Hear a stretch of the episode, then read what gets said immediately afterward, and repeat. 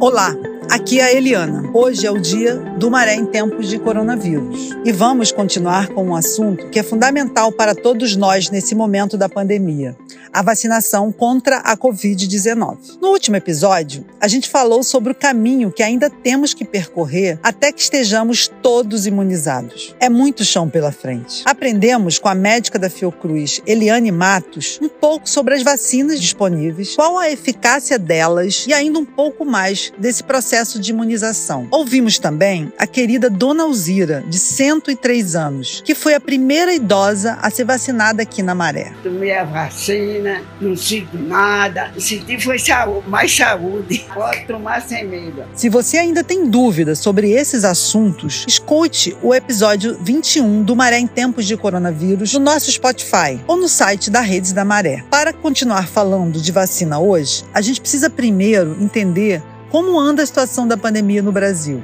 Para começar, estamos passando pelo pior momento. Faltam leitos e os hospitais estão super lotados. Até o fechamento do nosso episódio, 10 capitais do país apresentavam UTIs com mais de 90% de ocupação. O Brasil já ultrapassou o número de 10 milhões e meio de pessoas contaminadas. Seguimos no ranking do segundo país em número de casos e o segundo em mortes. Pelo segundo dia seguido, a pandemia no Brasil teve o maior número de mortes no intervalo de 24 horas. Na cidade do Rio de Janeiro, mais de 200 mil cariocas já contraíram o vírus e quase 19 mil pessoas morreram. E aqui na Maré, os números não são bons. A prefeitura informou 1.575 casos e 169 mortes. Os dados são da última terça-feira. E, infelizmente, somos a favela com o maior número de casos de óbitos na cidade.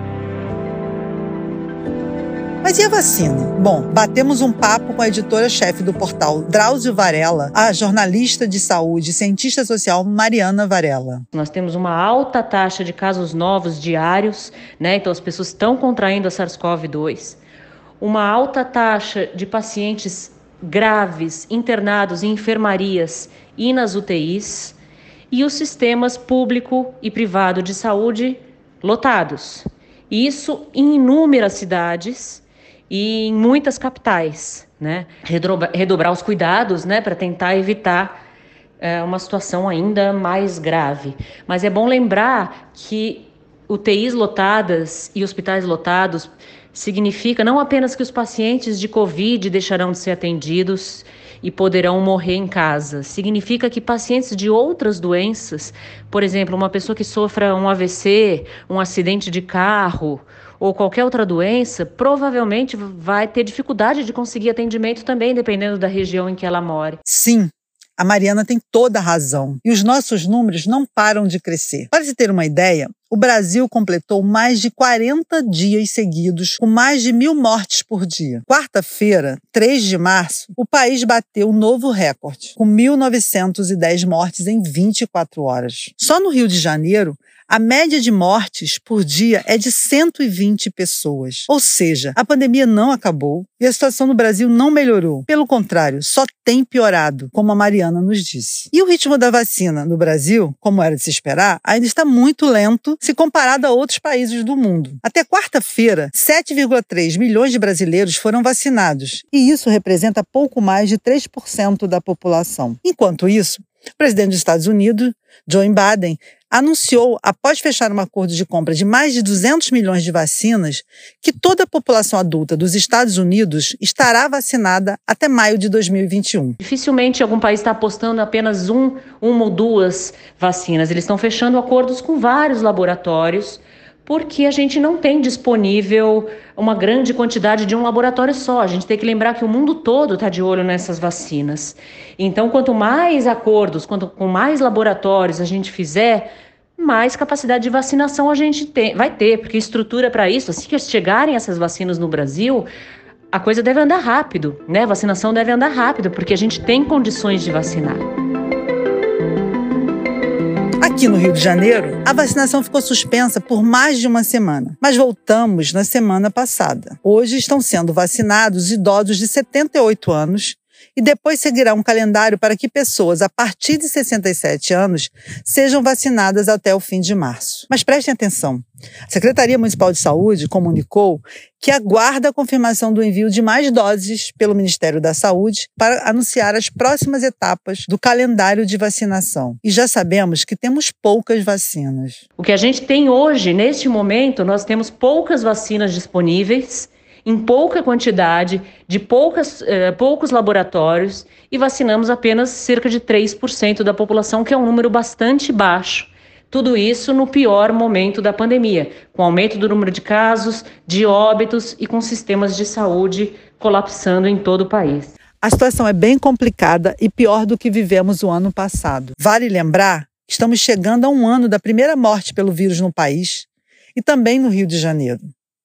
Em 9 de abril de 2020, o painel Rio Covid anunciou a primeira morte por Covid na Maré. Desde março, quando a pandemia começou, a Maré já perdeu 92 vidas quase 16% do total de casos confirmados de Covid-19 na favela. E essa semana, a Secretaria Municipal de Saúde comunicou que 76% dos leitos de UTI para Covid-19 na cidade do Rio de Janeiro estão ocupados. Alguns especialistas já indicam que o mês de março e abril serão os piores da pandemia aqui no Brasil. Ou seja, estamos muito distantes de um cenário de tranquilidade. Aqui na Maré, até o dia 22 de fevereiro, apenas 2.303 pessoas tomaram vacina vacina. Isso representa apenas 1,6% dos moradores do conjunto de 16 favelas da Maré. No Rio de Janeiro, 374.245 pessoas, ou seja, 5,55% da população, foi vacinada até o dia 3 de março. Ainda é muito pouco e precisamos sim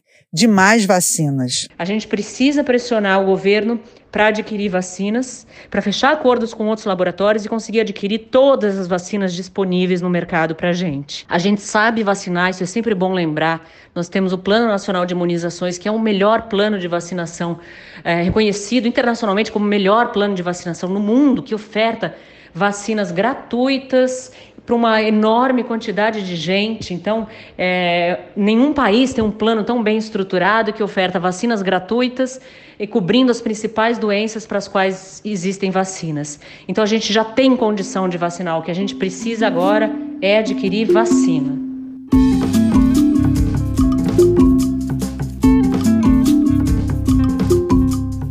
Tiver dúvidas sobre a vacinação, manda pra gente. Esse é um assunto que ainda vamos tratar muito por aqui, para acompanhar, te atualizar e, claro, cobrar soluções dos responsáveis. Aproveito esse episódio para lembrar que na próxima segunda-feira, dia 8 de março, é o Dia Internacional das Mulheres. Oferecemos então esse episódio de podcast a todas as mulheres. Elas têm sido fundamentais nesse momento da pandemia. Destacamos o papel das mulheres de favelas e periferias por suas lutas diárias para sobreviver diante de tanta violência e incertezas mas também por sua resiliência e formas criativas de viver esse momento. Saudamos as agentes de saúde, as enfermeiras, as médicas, as pesquisadoras e as cientistas que estão na linha de frente do cuidado e na busca incessante para que essa pandemia acabe o mais rápido possível. Nosso respeito e admiração.